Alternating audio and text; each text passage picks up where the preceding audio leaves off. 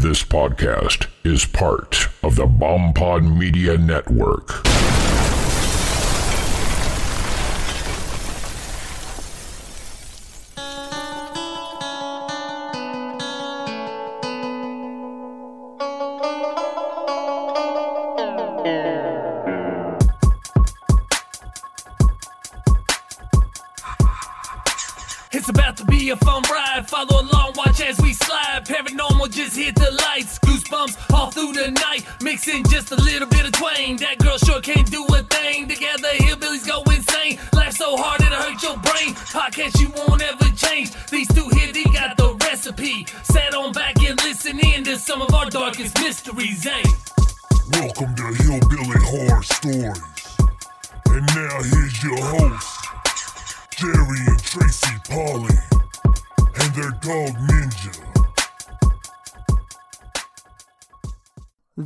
Lisa, the Hope Diamond, the sarcophagus of King Tutankhamun. Humanity has accumulated hundreds upon hundreds of priceless artifacts and treasures, each one the physical embodiment of a certain time and place. But for all of humankind's greatest achievements, we also kind of suck. For every priceless painting on display in the Louvre, there is another masterpiece stolen and bartered off in an underground auction, or even collecting dust in your grandmother's attic. Each week, Relic, the Lost Treasure podcast, explores the strange, but mostly true tales behind history's greatest lost treasures. If you like unsolved mysteries and true crime, with maybe a little less murder, but certainly a few weird deaths, then you should come along on the journey. Join me, Maxwell, as I dig beneath the couch cushions of history. You can find Relic on iTunes or stream us at relic.blubrry.net. That's blueberry without the E's. Adventure awaits. Well, the old legends say he was born late one night to a mother of twelve who cursed a thirteenth new life. And then he flew up the chimney and disappeared clean from sight in the Pine Barrens night. He's got the wings of a bat and a serpentine tail. In his red eyes they glow like the fires from hell. And when he hisses and screams, you'll pray it's all a bad dream in the Pine Barrens night. And it makes you wanna run and hide.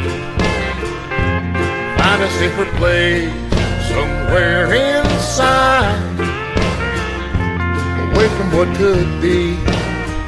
That son of Mrs. Lee still lurking in the Pine Barrens night. Welcome everyone to episode 63, as I'm told, because I thought it was 64, but apparently it's 63. Hillbilly Horror Stories. We have an awesome show for you tonight. We got a, a, a cornucopia. Can I can I use cornucopia because it's not really Thanksgiving time yet? I was gonna so- say it's almost it's close enough. Yeah, we have a cornucopia of things to talk about tonight, so it's going to be really cool. My name is Jerry, and I'm of course joined by my um, nasally co-host Tracy. Stop it.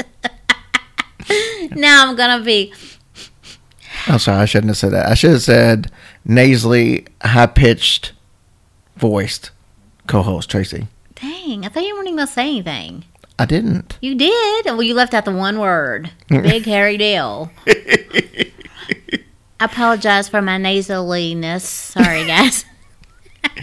but that's okay. Those of you who follow on Twitter know that's an inside joke to a uh, review that we got you know, I swear I don't think I sound that way. Why didn't you never tell me? because you can't help the way you sound. Well, I thought it. I thought maybe it was just a little like a small instance when I was having sinus issues a couple weeks ago. But I guess it's throughout my whole life. if you consider a small instance the course of about 55 shows, that would be a small instance. OMG. Anyways, we want to jump in here with uh, thanks to all of our military and civil servants. Love you all very much. God bless each and every one of you. And of course, special prayers go out to our um, the United States military, uh, the four gentlemen and their families that were uh, well, not their families, but the four gentlemen that were killed in Niger a couple of days ago, and uh, obviously prayers to their families for what they're dealing with right now. Prayers for you guys so much. Jumping here real quick to some iTunes reviews because we had a ton of them. Yahoo! Veronica Quilty in Topeka, Kansas, thank you. Thank you. Farmer Farmer, KCK86, L Michelle, Katie McClurg. I hope I hope that's McClurg and not McClurge. Wow, what's that mean? Well, I don't want to mispronounce her name. Oh. because she lives right here in Kentucky. So McClurg.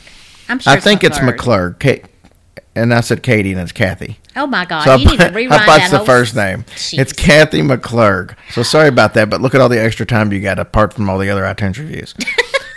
and then we got Lex Tastic, which is our infamous only less than five star review of the week with the Oh, that's from that person. yeah, that's from that person. That's okay. I still love you.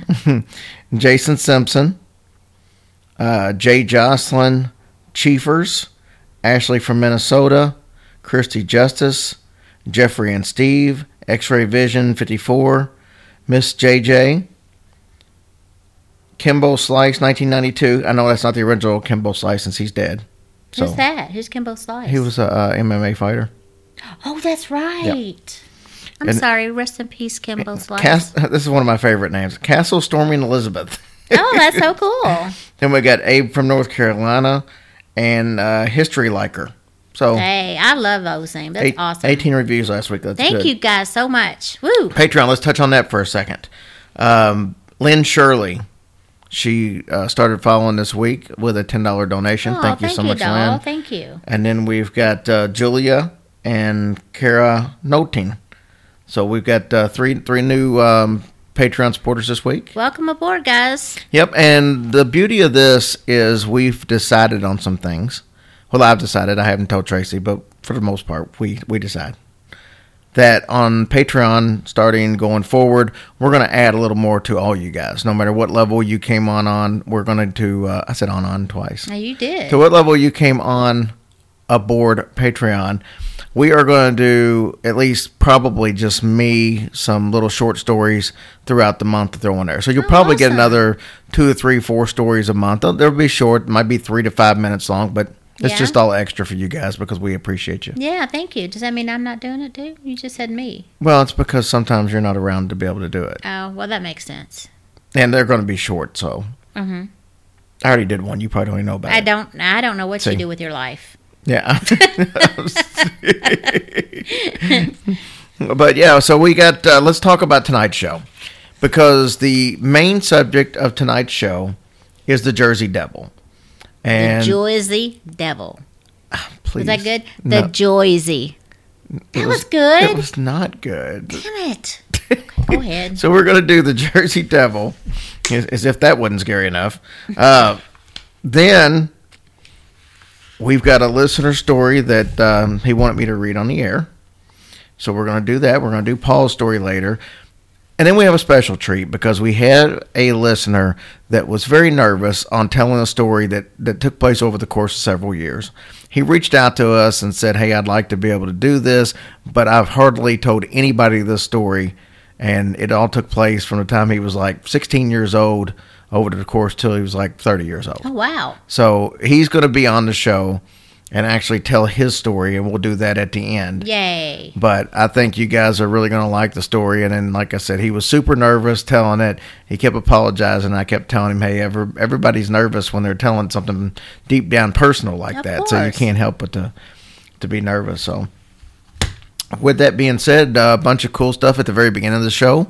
You heard um, the promo for a show called The Relic. It's a pretty cool show. We're actually going to be on that show. Maxwell interviewed us for. Um, he's doing like a Halloween special that'll be out probably a couple days before Halloween, and it's about uh, haunted objects. And he wanted us to come on and talk about uh, the relic that, or not- the relic. What did we do? The the Dybbuk. Box. The show's the relic. I'm an idiot, but now I'm going to get a bad review. There. No, not me because I don't have a nasally voice. Um, but the You have a bald head. so the uh show that, that we did, it actually we talked about that, but then we talked about uh, a couple of other objects that he had. So we kind of round tabled it. It was pretty cool. But we're really at a square table. Please stop it. So are we ready to jump into this? yeah, let's go. Let's talk about that old dumb devil God. from Jersey. Okay, the Jersey Devil. This this really is one of the stories. Um, I don't know why I do this, but this was one of the stories that people have been asking to do like forever, and I just didn't want to do it. Why? Well, because everybody's done it.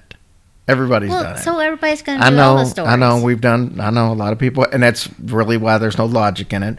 But everybody's done it, and uh, so I just, and I just didn't have that big of a fascination with it. But then once I started getting into it, the fascination comes. So, Mm-hmm. Of course. so let's talk about the Jersey Devil.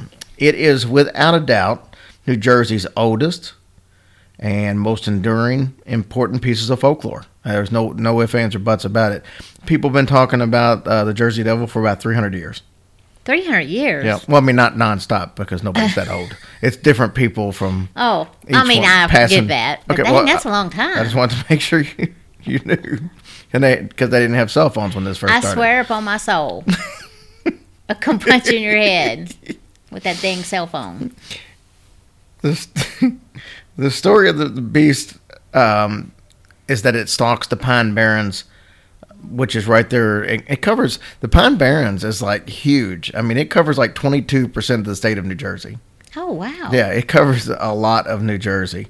Uh, he's terrorized multitudes of people in that entire area.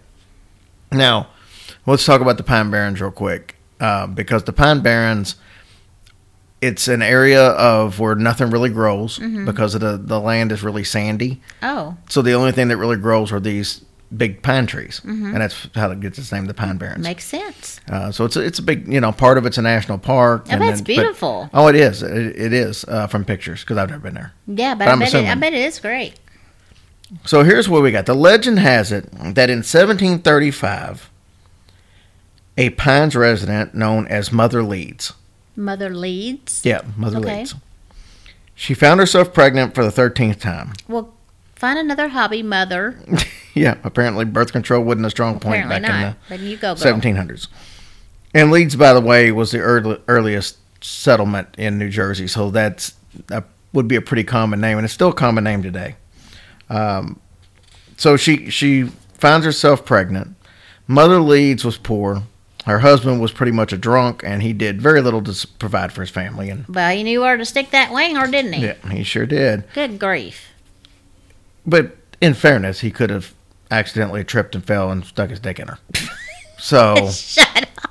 let's not just let's not just completely blame him. Oh, my gosh. So That took a terrible turn. I know it.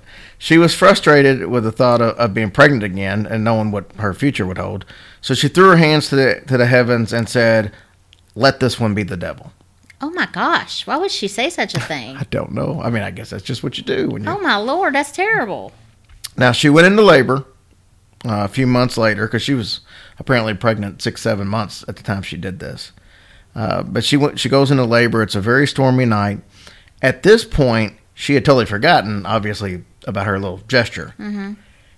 And all of her kids and uh, husband were in the other room, and she was in the room with the the midwives, actually getting ready to Give birth. give birth. Yeah. Now, by all accounts, the baby was actually born a normal, healthy baby boy. But within moments, Mother Leeds um, kind of wishes kind of came to fruition. The baby started to change. Uh, it, it went almost metamorphosized right before everybody's eyes Oh, that were in that everybody. Oh, my gosh. Yeah, everybody's seen this. So within minutes, it transformed into from a beautiful baby boy into a hideous creature, uh, unlike anything the world had ever seen. Was see, how unfair is that to that baby? Well, that's true. But I have It seen wasn't his fault. I have seen some ugly babies though. Well, they grow up to be beautiful people. I don't think any of them were as ugly as what this baby was though, because according to this, the baby started growing at an incredible rate. It sprouted horns from the top of its head, and talon-type claws that ripped through the tips of its fingers. It had leather bat-like wings that unfolded from its back. It had hair and feathers started sprouting all over its body. The eye began to glow red, or I guess eyes, probably two eyes. The eyes began to glow red at the, uh, and started kind of getting larger in the creature's snarled up face. So it started getting bigger, even though the face wasn't getting any bigger. Dang on. The creature then brutally attacked and killed its mother. Well, that's what she gets. then it turned its attention to the rest of the uh, horrified onlookers in the room. It flew at them. It started clawing and biting, uh, unleashing these unearthly type of shrieks that basically went on the entire time that he was creating this havoc. He tore the midwives limb from limb, maiming some, killing the others. And then the beast charged and bursted through the door into the uh, next room where the family was the husband and the children that were kind of huddled in fear. And he attacked and killed as many of those as he possibly could. Oh, that's so terrible. Well, those who survived to tell the tale then watched in horror as the beast sprinted to the chimney and flew up the chimney. And it destroyed the chimney completely, leaving it in, in a pile of rubble, So he's got to be a show off, in other words. apparently. So he's just going to kill everybody, maim everybody, and just do a big stunt for the finale. yeah. So he made his way to the Pine Barrens, and some will say that he's been there ever since. really? He's never, like, so he's never showed his ugly face again? No, he showed his face a whole bunch of times. That's what we're going to talk about. Otherwise, we Oh. would have a really short show. Well, that was true. That was just the background of what the story is. I gotcha. Now, most call him the Jersey Devil, but some call him the Leeds Devil because of Mother Leeds. Yeah, well, be careful what you wish for, just and, saying. and that's the most common story, by the way, of what happened. There's several different stories and takes on this, and we'll cover a few other later. But Okay. that's the most common story. So in the 18th and 19th centuries, the Jersey Devil was spotted, um, I guess, sporadically throughout the Pine Barrens area. He frightened local residents who, uh, at the time, were brave weren't brave enough to spend some time in the in the vast wilderness. Then, uh, and like I said, the Pine Barrens, like I said, it's mostly a sandy type. It's horrible farming, so it's there's really no kind of construction or anything that goes on Yeah, so really no reason to be in there. Yeah, so it. I mean, if you're in there, it really is a lot of space. Mm-hmm. That's nothing but trees, so you can see how that would be spooky. So basically, though, he just stayed in there. He didn't, like, come out in the town, or did he? We'll get to that. Dang it. Okay. It's said that you can hear unearthly wails just coming straight from the, the dark forest, and and there's some bogs and stuff there too, swampy kind of bogs. So you got trees, sandy, and swampy bogs. So it's not the the, the most you know mm-hmm. Perfect. It's a perfect place for something like a a hidden creature to be hiding. To be honest with you, now the slaughter of some domesticated animals would be attributed to the Jersey Devil. Also known as the Phantom of the Pines. How about that for a cool name? Yeah, that's pretty cool. Now, over the over the years, the legend actually has grown. It occasionally would even step outside of the boundary of the pines to terrorize some neighboring um, towns and cities. So that answers that question. Yeah, that that would scare the crap out of you. The most famous incident occurred during um, the week of January 16 through the 23rd in 1909. Now we're going to gloss over this, but then we'll get into some specifics here at the end. Okay. But early in that week, reports started coming in from all over Delaware Valley that strange tracks were being found in the snow. The mysterious footprints went over and under fences. Yep. How did that happen? I don't know. Through fields and backyards and across rooftops of houses. I wonder what the feet look like. We're going to get into that. Dang it again. You know, you, you would think that you would know that eventually this stuff's coming. Well, I just do that because sometimes I might have missed something. I just want to make sure. They were even uh, seen in large cities like Camden and Philadelphia. So, you know, in Philadelphia is, uh, I know when we talked to Dina, I remember, she Yeah. brought up the Jersey Devil and said that the Pine Barrens is actually really close to Philadelphia. Panic immediately began to spread. People started forming posses in several of the small towns and stuff. The fear really heightened, though, when reports of the bloodhounds refusing to follow the creature's trail in a little town called Hamilton. Schools were closing, and the ones that didn't, they suffered from very low attendance uh, in New Jersey and Philadelphia, were the main places. But then you also got workers because there's a lot of uh, mills here. Obviously, when you got a lot of pine trees and stuff, you're going to have sawmills and, Yeah. and and mills like that. Well, a lot of the mills in the Pine Barrens were forced to close because workers would refuse to to leave their homes and cross through the Pine Barrens to get to work. yeah, I don't blame them. So I wouldn't either. Yeah, so you can imagine how that could be a problem. Now, people started spotting the Jersey Devil in Camden and Bristol, Camden, New Jersey, and Bristol, Pennsylvania. So it's two different cities.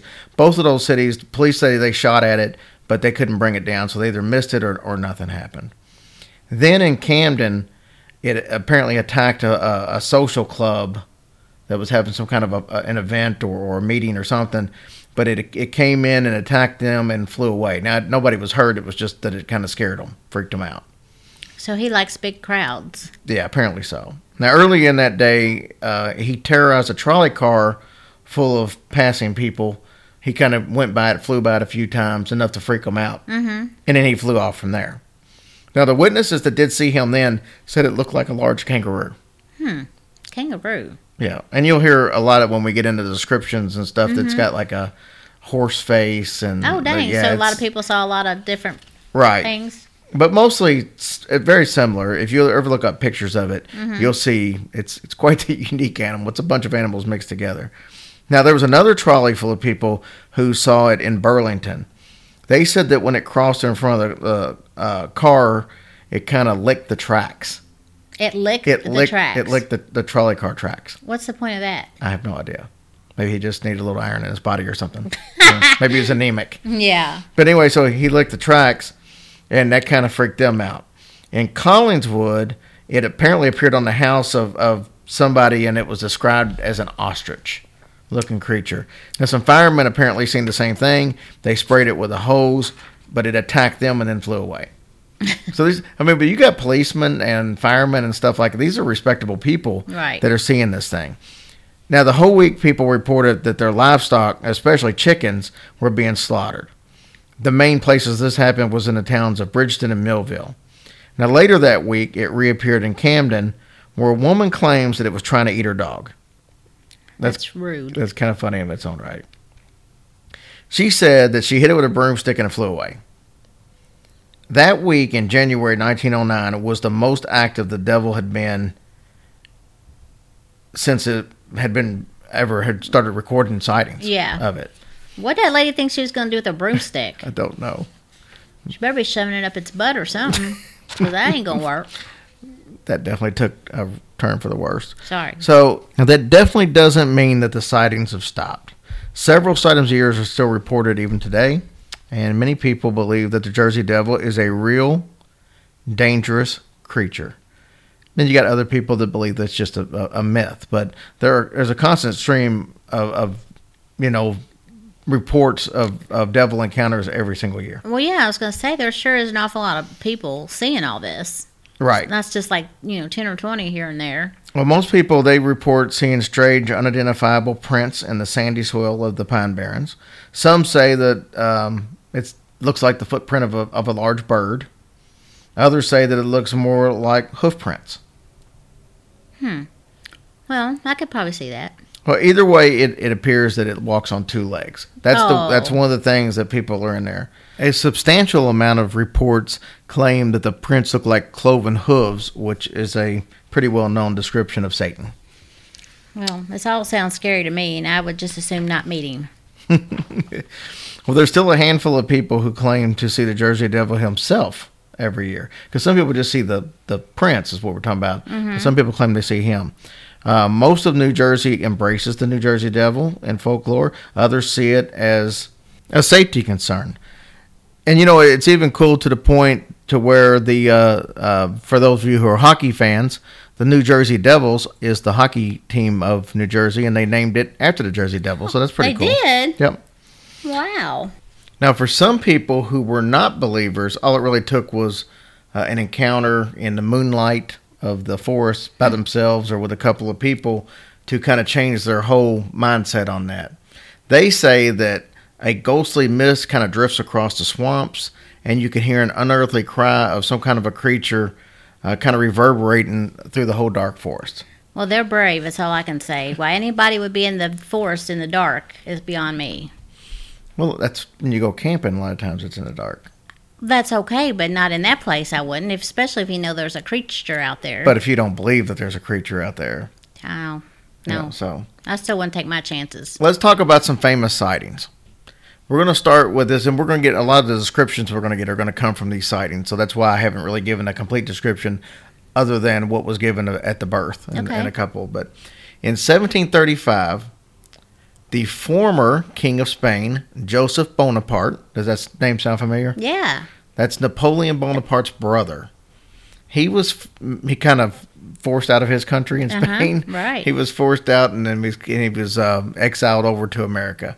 So he had to give up his throne and everything. But while he was here, he claimed that he was out hunting one day in the pines, and one day he saw some tracks that looked like donkey tracks.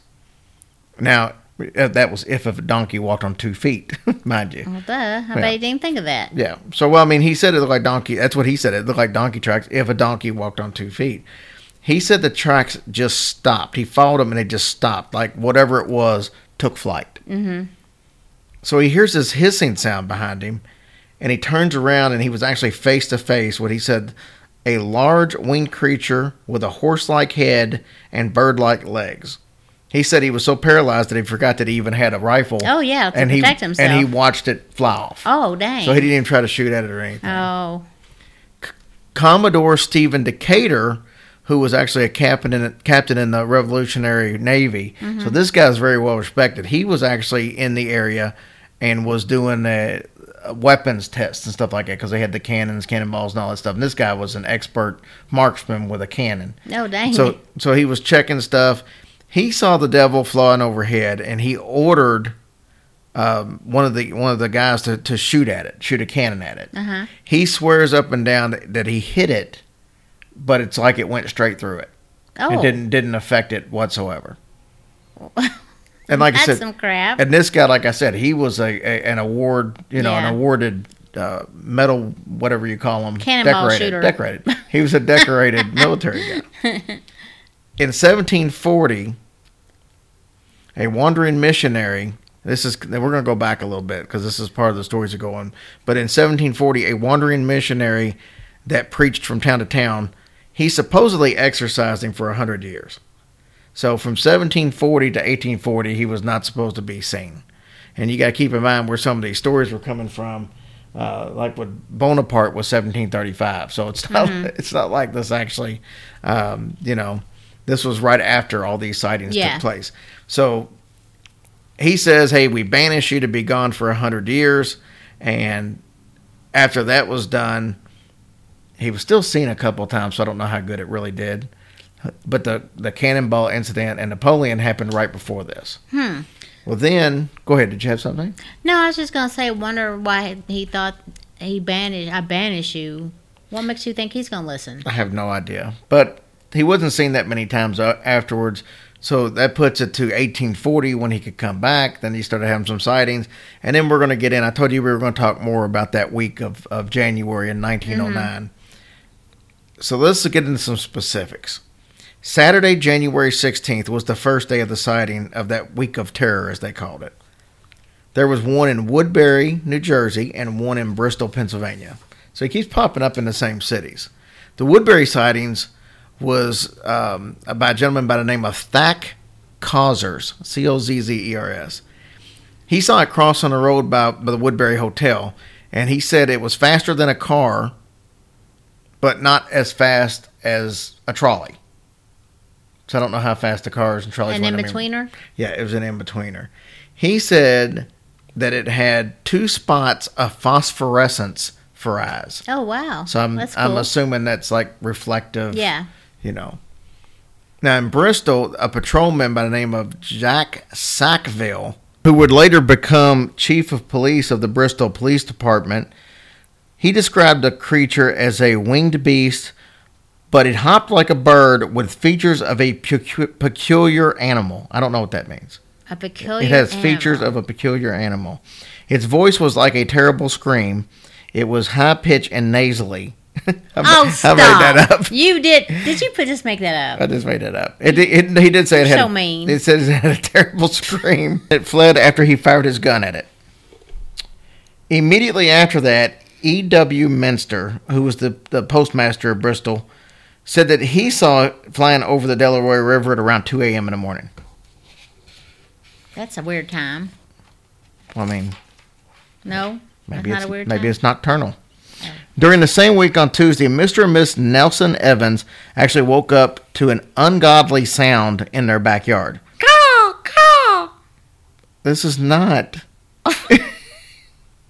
this is not the About Time podcast. if any of y'all listen to that, you'll get that. If you listen to the About Time podcast after we had Sean on, you'll get that. Anyway, so they had this horrible sound in the backyard. They stared out their bedroom window and saw this creature perched on top of their shed. They said it was about three and a half feet high, with a head like a collie dog and the face of a horse. That's that's got to be a face only a mother could love. Jesus, why don't all these different descriptions of this thing? It had a long neck and wings, two feet long back legs, like a crane. It had horse hoofs, and it walked on its hind legs. It held up its two short legs, and it had paws on them. oh, stop! Now that crap just made that's made up. He said it didn't use its little short legs at all, at least during the time they were watching it. I couldn't row a boat either. They Sorry. They opened they opened the window and and I and I quote they yelled shoo. It barked at them and flew away. It barked at him. That's what they said. Are they alcoholics? I was kidding. Now, I promised we were going to get into a couple of the alternate stories of how this came to be, but we're not going to spend a lot of time on them because, quite frankly, I'm just not that interested in them. Let's well, I like the main story, so that's the one I was focused on. So, one of the alternate stories of how the creature came to be is that Mrs. Leeds, or some people call her Mrs. Leeds, some people call her Mother's Leeds. So, but for this sake, Mrs. Leeds refused food to a wandering gypsy. The gypsy then cursed her and her unborn child. That's one of the stories of how he How came to be. became a devil. Right. There's all kinds of different stories too. Like this story, the original we told said she had 12 kids and this was the 13th. But there's stories that say it was the eighth. There's some that says it was the fourth. There's some that say it was the sixth. That's So still too many kids. It's, it's all over the place. Yeah, put the dick away. That's all I'm saying. You don't need it. Another version is that a different woman, not Mrs. Leeds at all, she was impregnated by a British soldier and gave birth to the devil himself. Now, most people believe that that story was just Revolutionary War propaganda because back then everybody hated the British that were mm-hmm. over in, in the in the states, so they considered the British to be the devil. So Oh. just being impregnated by a British soldier was all it took. So, but that was just more of a bullshit type story that people would tell. like the British are coming. Get it? Also in the pines. That bad? Hmm. Also in the pines, supposedly is haunted by a spirit of a pirate from the infamous Captain Kidd crew. That they killed him on purpose so he could his spirit could overwatch some treasure that was buried there. Oh wow! So How do people come up with these crazy stories? I have no idea. But they're good and interesting. That story was probably pirated. Oh, That's one of those dad jokes people can. You know what? I never got accused of telling dad's jokes till we started this. yeah. But these jokes are so lame because they that's the only lame. ones I can put up Mine was kind of lame, but I'm used to lame, so it's okay. So anyway, that is the story of the Jersey Devil. That was really cool. That's scary to think that that creature can just come down and tear you apart with everything. And ooh, That is horrible. it's terrible. I mean, if you just envision it in your head, that's just awful. I think it's the whole part of this audio is so you can't envision it in your head. I know. Well, I had a dream last night that um, we had giant sized lobsters in our house. Not every house had them, but so everybody was trying to hide from them or, you know, just keep looking around and make sure they didn't see them because if they grabbed you, the lobster drug you to hell. Now, what kind of stupid dream is that? No comment. Let's That's get a into dumb Paul. dream, right? It Yeah. was so realistic, too. I will never eat lobster again. Yeah, I believe that when I say it. The end. I wish you wouldn't at the prices that it costs us every time we go to Red Lobster. I know it's so good. Yeah, Love if it. you like seafood, I do love seafood. but I don't. I know you don't, So I get to go spend a fortune on a meal I don't really care to have. but you do it because you love me, I know that's the truth. and I appreciate you.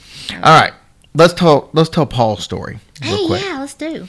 This is actually a pretty cool story. It's not very long, but it has some really cool um, features to it. So I thought it would be cool.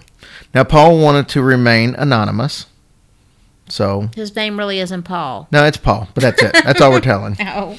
So, and I know Paul's not a really common name, so you'll probably be able to figure out who and where this is. anyway, this takes place about 10 years ago in an unknown city. See what I did there? So, Paul and his wife were invited to a housewarming party to some friends of, of Paul's. Mm-hmm. So, Paul's friend and his wife actually bought a house on the south side of the before said unknown town. Now, during the couple's move to their new home, they kind of broke all their dishes that they had. So they ne- Why? well, it's just accident. Oh, you mean Just- on accident? it- so during this time, they, they they broke their dishes. So Paul and his wife got them dishes and an ice cream cake for a gift. It's a Oh. fitting gift. That's very nice. So when Paul and his wife arrive, they go in, they put the dishes and the ice cream cake on the counter. There's my first discrepancy in the story. Should an ice cream cake go in the freezer? No. I mean, I thought, uh, isn't it going to melt? Well, it depends. Maybe they were going to have the ice cream cake in just a little bit. And you don't want to put it in the freezer because then you have to wait for it to thaw out a little bit. But that's not going to be the case because I'm going to tell you they're not oh, well, going you got to let me know the rest of the story then. Okay, so Paul and his wife, they they're hooked up with this. Other, that sounded bad. They're not hooked up with the other couple. They're sitting with the other couple in the living room, and they're decided they're going to watch a movie. It's one of those uh, post-apocalyptic type movies, so it was really dark and really bleak. Yeah. Okay. About ten minutes into the movie, they hear a loud crash coming from the kitchen. Oh, gosh. Now, this is why I said it, the cake. I hate to keep dwelling on this cake. This is why I say the cake should have probably been in the freezer because they were watching a movie. Oh, well, no, I get it. so they I had, didn't know they- that, though. you know, so that if they're watching a movie that lasts probably an hour and a half, I can't help but to think that cake's gonna be mush by that time. But that's neither here nor there. It has nothing to do with the story. I just hate to see a good ice cream cake go to waste. You know how I feel about ice I cream do, cake. I know. So about 10 minutes into this movie, they hear this loud crash coming from the kitchen. All of them rush in to see what happened. Now, they didn't bother to turn the lights on. They just used the light that was coming from outside. And when they opened the door, the light that came in from the living room. When they open the door and, and what light they had illuminates the kitchen, they can see that the cake and the, and the uh, dishes were all still sitting on the counter. So they just assumed that this noise had to have come from outside and they just let it go. They go back. it was. I don't know. So they go back in. They start going to finish watching the movie. About 20 minutes later, they hear an even louder crash. This time they know it definitely came from the kitchen. Did they turn a light on this time? I don't have that knowledge, but I'm going to assume they did. Man, I would have. So they go in, the dishes still on the counter, the cake's on the counter. They look around, they don't notice anything that could have made that noise or been mm, broken. So nothing was out of place. Right. However, upon further inspection, the ice cream cake that was still on the counter, still sitting out and possibly melting, had smeared into the icing. I am in hell. Shut up. And the hell was spelled H E L. No way. Yeah, I can't stand an illiterate ghost. Are you serious? Is that what Yes. it said on that cake? Paul and his wife made an excuse and got the hell out of there. Oh my god. That's creepy. Now, over the next few weeks, his friends actually continued to hear those loud crashes and experience several cold spots in the house. Never could find out what was going on with it. I cannot believe that that's what that cake said. Yeah. I just, I would have been like, what the heck? I would have had to, I don't even know what I would have done. It'd be funny if they had that done at the bakery or whatever, wherever they had the Dairy Oh, Queen like or as a trick If they actually had it done to take to them and they didn't notice it, that would be funny. No, my gosh. That would scare the crap So out anyway, me. this family they actually sold the house shortly after that, all this. Oh, I'm sure. Now, about five years later, his friend was actually doing some research online, and he found out that a vicious gangster actually owned that house in the 50s. So that may be the answer Oh, wow. as to what was going on. Wonder why it took him five years later to investigate. I wonder why Ninja's sniffing my sleep pants and carrying them off. Oh, I don't know. That is a good story. Yep, I thought that was a really cool story. Yeah. And, and Paul in Unknown Town, thank you for oh my sharing that gosh, thank you. I hope you have like a bunch more. Do you have a bunch more? I wonder. I think he would have probably gave it to us if he had a bunch more. Oh, But while we're on the subject, we are uh, this coming week. We need to start recording some listener story episodes for our Patreon account.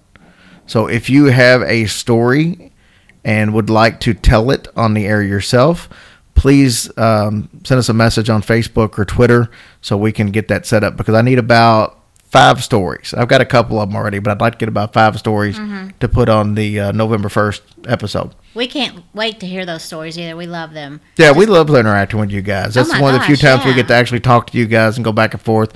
And you guys that aren't Patreon supporters, you don't get those shows. But if you if you ever do get those shows, you'll see that we have a lot of fun. We're it's a little more laid back than than what this show is, if you can even imagine that. But it's a little more laid back, and we actually the we kind of converse back and forth with the listeners, and and they tell us their story, and we we just have fun with it. It's a it's a very fun show and uh, we get a lot of people tell us that they love when we do that. So it's it's similar to some of the other stories you've heard out there, or the shows out there that where they take call-ins and Yeah. stuff like that. It's it's pretty close to that. So I love hearing your all stories. It's just, oh my gosh, it's just.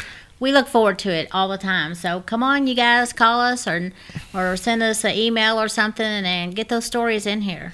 yeah, and if you got a situation where like this, where if you don't want to tell your story but you'd like us to read your story, if it's long enough and got enough details, we'll read it on the air too. So send those to us in the email if you want to. Heck yeah, bring it on! With that being said, real quick, I want to remind people that we have a new store up where you can get everything from Hillbilly Horror Story shower curtains to baby clothes to several different types of women's shirts, including v necks, which we've had a lot of requests for, and a bunch of different men article clothing, including sleep pants, like Ninja was sniffing a while ago. I'm sure that's why Ninja was sniffing them. Um, that's exactly what it was. So check that out. You can join Patreon. You can check out our new store, or just make a donation to the show if you're so inclined on our website, hillbillyhorrorstories.com. So yeah, check that we out. really appreciate you guys, and I just love y'all so much. And I don't know what else. Well, we're going to end the show with Josh's story that I told you about in the beginning. So Josh called us up and he told us his story, and uh, man, he's he's one of you guys for real. He's a listener that loves the show. He's had some experiences, and you know he had some very nice things to say, not off the air, but uh, he had talked to us about you know he's went through some difficult times in life, like most of us have, and uh, he told us that the show has actually helped him a lot in the past six eight months, and we want to say a big thank you to Josh for that. Oh, and to you, Josh. and uh, his whole family is listening to the story. They uh, he he got their blessing to be able to tell it. Oh, good. And like I said, he was extremely nervous, and uh, that's I- my son's name. That's a good name, Yeah. Josh. I think you guys are going to like this. And this is kind of an example of what we do on Patreon. When you hear the these are the kind of stories that we get on there. So let's give Josh a listen real quick. All right, this is one that I think you guys are really going to be interested in. I've only heard bits and pieces myself, but trust me when I tell you what I heard was enough to uh, invite this gentleman on the show to be able to tell his story because if the whole story is anything as intriguing as what the bits and pieces I got are, I think everyone is just going to be fascinated by this. So I want to welcome to the show Josh from uh, uh, Campbellsville, Kentucky. Josh, how are you doing tonight? Doing all right. How are you, Jerry? Oh, I can't complain. So I understand that your story takes a lot of uh, twists and turns, and it goes on for for years. And it started Yes. more or less, am I right, in a cemetery? Yes, sir. Well, Josh, why don't you tell us how this uh, little story that started out so long ago, how it actually started, and just take us along this journey? Okay. Well, it started whenever me and some of my friends from school, from high school, decided to go on a ghost hunt. There's several places in Campbellsville that you can go to, but we decided to go to a graveyard at Tebbs Bend, which is a Confederate soldier graveyard. I was kind of an idiot and I posed in front of a grave with a flag in my mouth. At 16 years old, being stupid, disrespectful, and had pictures taken. And as that was going on, um, my future wife was uh, was setting off on the side, and she started bawling her eyes out whenever she saw a shadow of a person standing by the benches over on the side. Um, that night, whenever I got home, I went and I laid down in my bed and I was fast asleep. My little brother lived across the across the hallway, and in the middle of the night, I heard my my doorknob start to turn. I thought it was him because he coming in there like every now and then because he was scared. But whenever I raised up to look, it was nobody standing there. And my pillow flew out from underneath my head, and my covers flew across the room. So I'm scared to death. I run downstairs in my underwear. I make it to the bottom of the steps. My dad comes out. His bedroom was to the right as soon as you hit the bottom of the steps. He come out with his eyes wide open. He was solid white. He was he was scared to death. Uh, he come out and asked what was going on, and I told him, and he said that's really weird because at the same time that I guess that was happening, at the foot of my bed, there was a mist that was like a blue. He said he said like a bluish purple mist at the or like at the bottom of his bed, and the shadow of a cross on, on the wall. And I'm I'm like freaking out, like you know, because of what happened to me, what happened to him. It's like putting two and two together. It's it's scary. It's it's crazy. But um, from then on, we heard footsteps all the time. We heard knocks. We heard doors slamming. We heard all kinds of different things. Um, there was one day that my dad was folding laundry downstairs, and there was an old an old shower shower curtain or shower rod that was downstairs because we had a shower that was down there. It's, it's it's an old house. It was built in 1947, and he was folding laundry, and the curtain started spinning around circles, or the, the the hangers were spinning around circles. I'm sorry. After that, things kept on. You know the the whole footsteps and like knocks and bangs and whatever.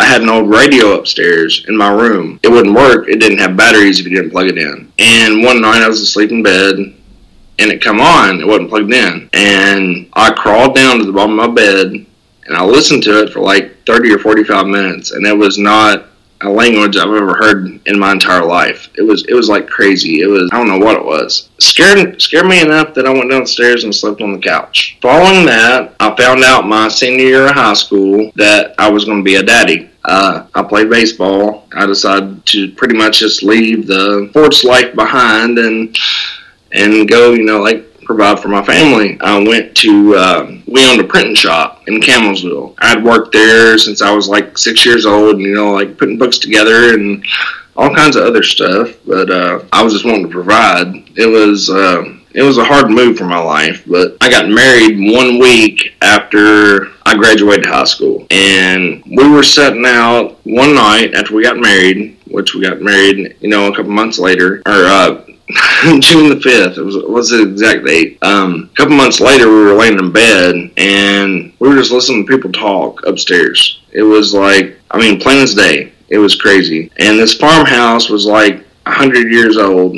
Um, there was a door that went to the laundry room from the outside. And we used to listen, and there would be the door would open, and then shut, and then footsteps, and then footsteps out, and door slam. And it scared the absolute crap out of us. I bet. So, yeah, it was, it was pretty wild.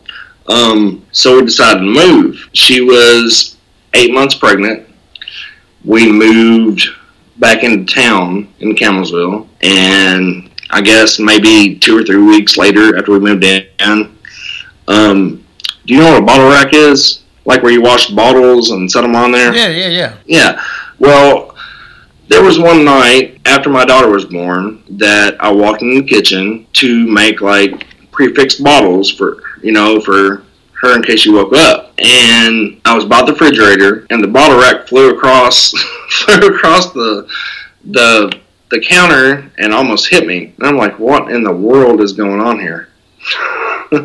so I ran back and told her what happened, and she was kind of, you know, like freaked out, of course, like you know any person would be. And she kind of brushed it off. I didn't. I, I was scared to death. I'm gonna be. I'm gonna be honest with you. I, I, I was scared to death. Uh, and it wasn't. It wasn't very long after that. We had some wind chimes that we hung up in the kitchen and we were sitting in there in the living room which is like right in front of the kitchen and they just started chiming like unnaturally. I mean, it wasn't like there was a breeze going through the house. It wasn't like you know. It, I mean, it was like they were sitting outside. It was it was like scared us to death. Um, we after that decided to um, you know like if anything was going to happen after that, we were going to move. So one night we me and one of my friends went to uh, my mom and dad's house and left my daughter and my wife over there uh, for the night because they were going to bed, and they were like, they were sitting on the couch whenever we left. And when I got home, or whenever I got to my mom and dad's house, uh, got a phone call immediately. Said that the lights were flickering on and off, and doors were opening and shutting. So we immediately ran over there. And sure enough, as soon as we got over there, they were. I mean, it was it was like the scariest thing I've ever seen in my life. Walked in the door, and the lights were going on and off, and doors slamming shut. So we sent my daughter and my my wife at the time out to the car. Um, I mean, my daughter was only a, you know like a few weeks old, so. Um, so we get some clothes, we go stay over at my mom's. So me and my friend went up to uh, to my daughter's bedroom, and it was really creepy just even walking in there. I mean, it was and, you know lights flickering on and off, and we walked in there, and there was a porcelain egg that was on her dresser where you put the first curl or first tooth or whatever in. And I was trying to get clothes for for my little girl, and it flew in between me and him and hit the wall and shattered and scared the absolute shit out of both of us. So I just reached in our closet and I grabbed like I don't know how many pairs of clothes and just ripped them off the off the hangers and ran outside. And uh, we went back to my mom and dad's. It took me until like 1.30, 2 o'clock, you know, in the afternoon to go back over there because I was scared to death. And we went back over there. My daughter's room was like completely ripped, like ripped to shreds. I mean, it was it was like it was horrible, like a tornado come through there. It was horrible. Um, there were boxes of diapers that had been opened up and ripped apart and like thrown all over the room. Dresser flipped over, lamp went across the room, and immediately I called my mom and dad. I'm like, you have to come see this. So they come over there, and my dad, as soon as he got there, he grabbed me by the shoulder and took me back to my daughter's bedroom and shut the door. And he looked at me and he said, Josh, are you doing this? Are you making this happen? Are you, you're, you're like putting on a show? And at the exact same time that he said that, he looked over, and I looked over, and there was a, a baby swing with a Winnie the Pooh doll in it, and it was swinging back and forth. Like, I'm, I'm not talking about like, you know, like barely swinging. I mean, it was like big time swinging. And he looked at me and he said, Josh, I apologize. I'm sorry that I even asked you that. So later on that evening, my mom, of course, she's she's a big. She loves her son. Blah blah. blah you know, she had a bunch of friends over to my house to pray. You know, um, you know what a prayer warrior is, Jerry? Uh, did you say prayer warrior? Yes, sir. Yes. Well, there was a bunch of those that was praying for us, and they said Jesus is at the middle of a round table, which my my kitchen table was round. And at the time that they had called, I had went to go pick up a friend, and he had a necklace with a crucifix on it, a cross. And we had just made it back to the house, and I opened the front door and walked in, and he was getting ready walking behind me, and it was ripped off his neck, hit the ground. It was, I don't know, it was a very emotional moment. Um, but we made it through all that, and a couple days later, we had a, a, preacher come over and bless the house and bless us, um, anointed us with uh, with oil, you know, the holy oil above each uh, each doorway, and on my head, my wife's head, and daughter's head. And then we walked around my house like the walls of Jericho. You know, seven days Jericho fell. But um,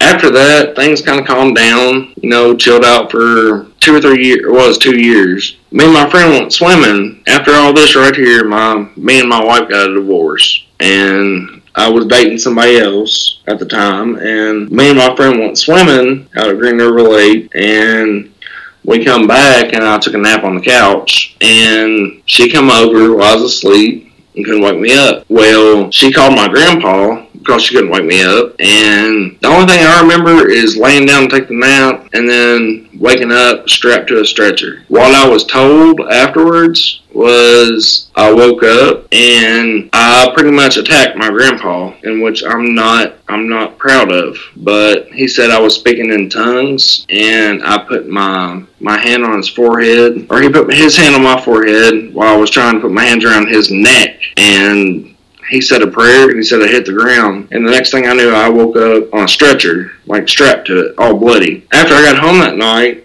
I found out that I had broken every mirror in the house, and that's where all the blood come from. And it it's hard to talk about. It's they took me to a psychiatrist, like I had known what I was doing, and they found nothing wrong with me at all. And well, I mean that, that that was pretty much the last thing that happened. After that happened, two weeks, like two or three weeks after that, I went and I got a a Saint Michael tattoo, and I actually had it. Um, I had it done uh, with a picture that's actually really cool and the, it says Saint Michael the Archangel defend us in battle, and it's done in Latin. So I mean, not much has happened since then. Um, there was one incident where my sister was in my old room, and it was back whenever we had the old TVs, you know, the great big backs and stuff, and her and her friends were sitting in front of it watching TV it was ripped off the wall pretty much. It, it, it, it, was thrown off with so much force that it like broke the cord in half. It wasn't even ripped out of the wall. It like broke the cord in half. Oh wow! Yeah, and the front door of my parents' house, it's like a real tight squeeze. I mean, you can't. You got to like shove it to slam it. My daughter and friends were sitting in here one night, and the door was open and it slammed all the way shut. And she ran in. and told my dad. And he come in here and he tried for like 45 minutes just to slam the door. he couldn't do it. So, I mean, I don't know if there's still a little bit of things going on here, but I, am sure it's not as evil as what was going on with me. But yeah, I've had a pretty rough experience in, in my life. Well, buddy, I hope it it, it stays away. Cause so, so when's how long has it been since the last occurrence? Well, I mean, with me, it was back in 2007. It was was my last actual. That's whenever I was speaking in tongues. if that tells you anything. Yeah, that's that's incredible. So, any any thoughts as to what all this? I mean, I know we we started off with the cemetery situation, but and I apologize for that once more because that was very disrespectful of me, I, and I was a stupid young teenager.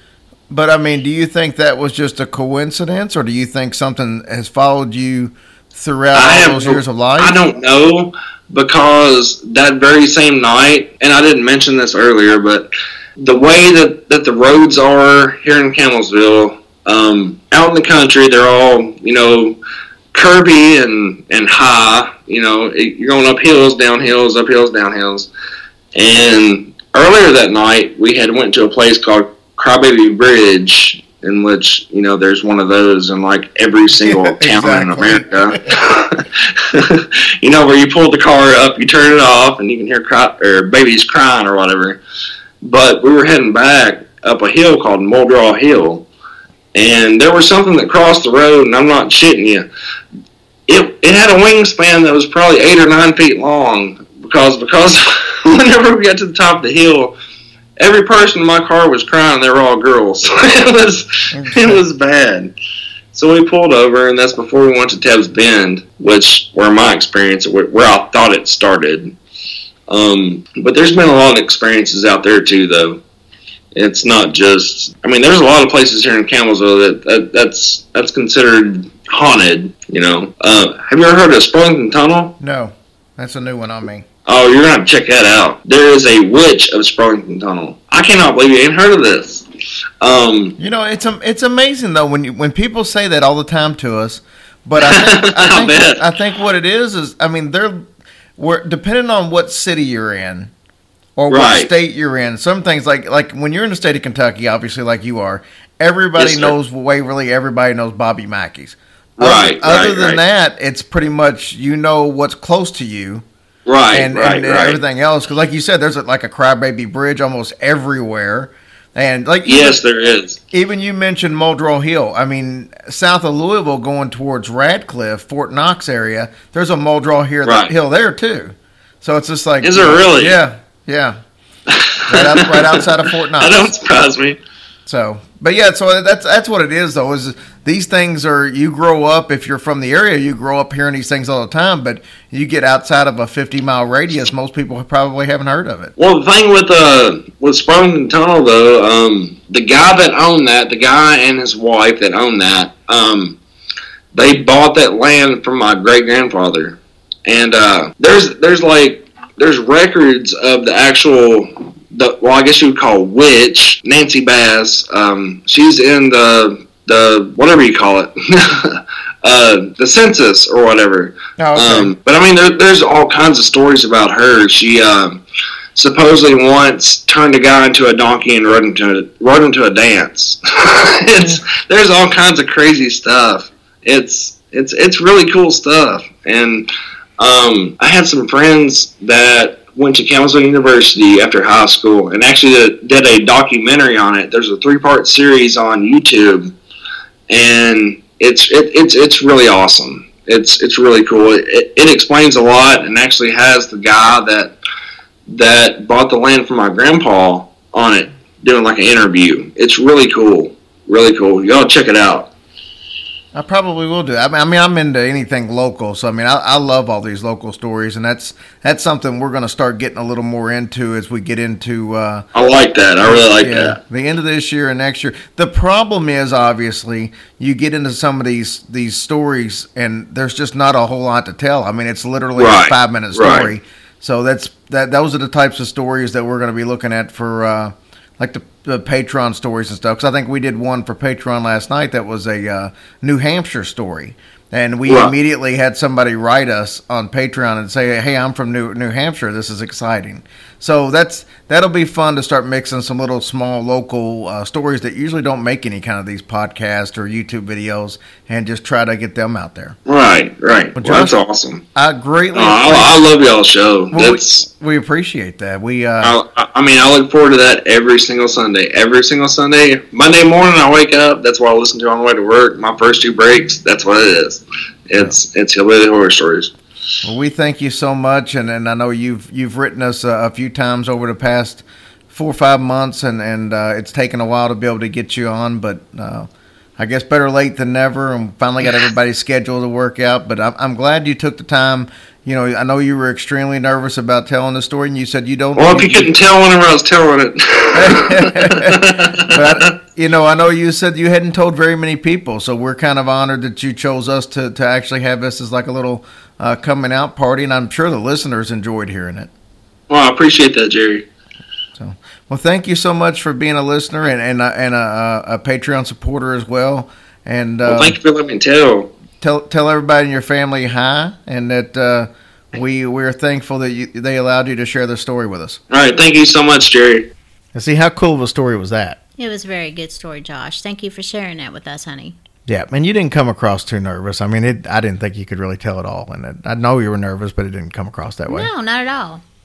Now, with that being said, uh, a couple of quick things I want to end the show with. First of all, thank you guys for all the kind words that you give us every week. Yeah, we do appreciate it, especially me.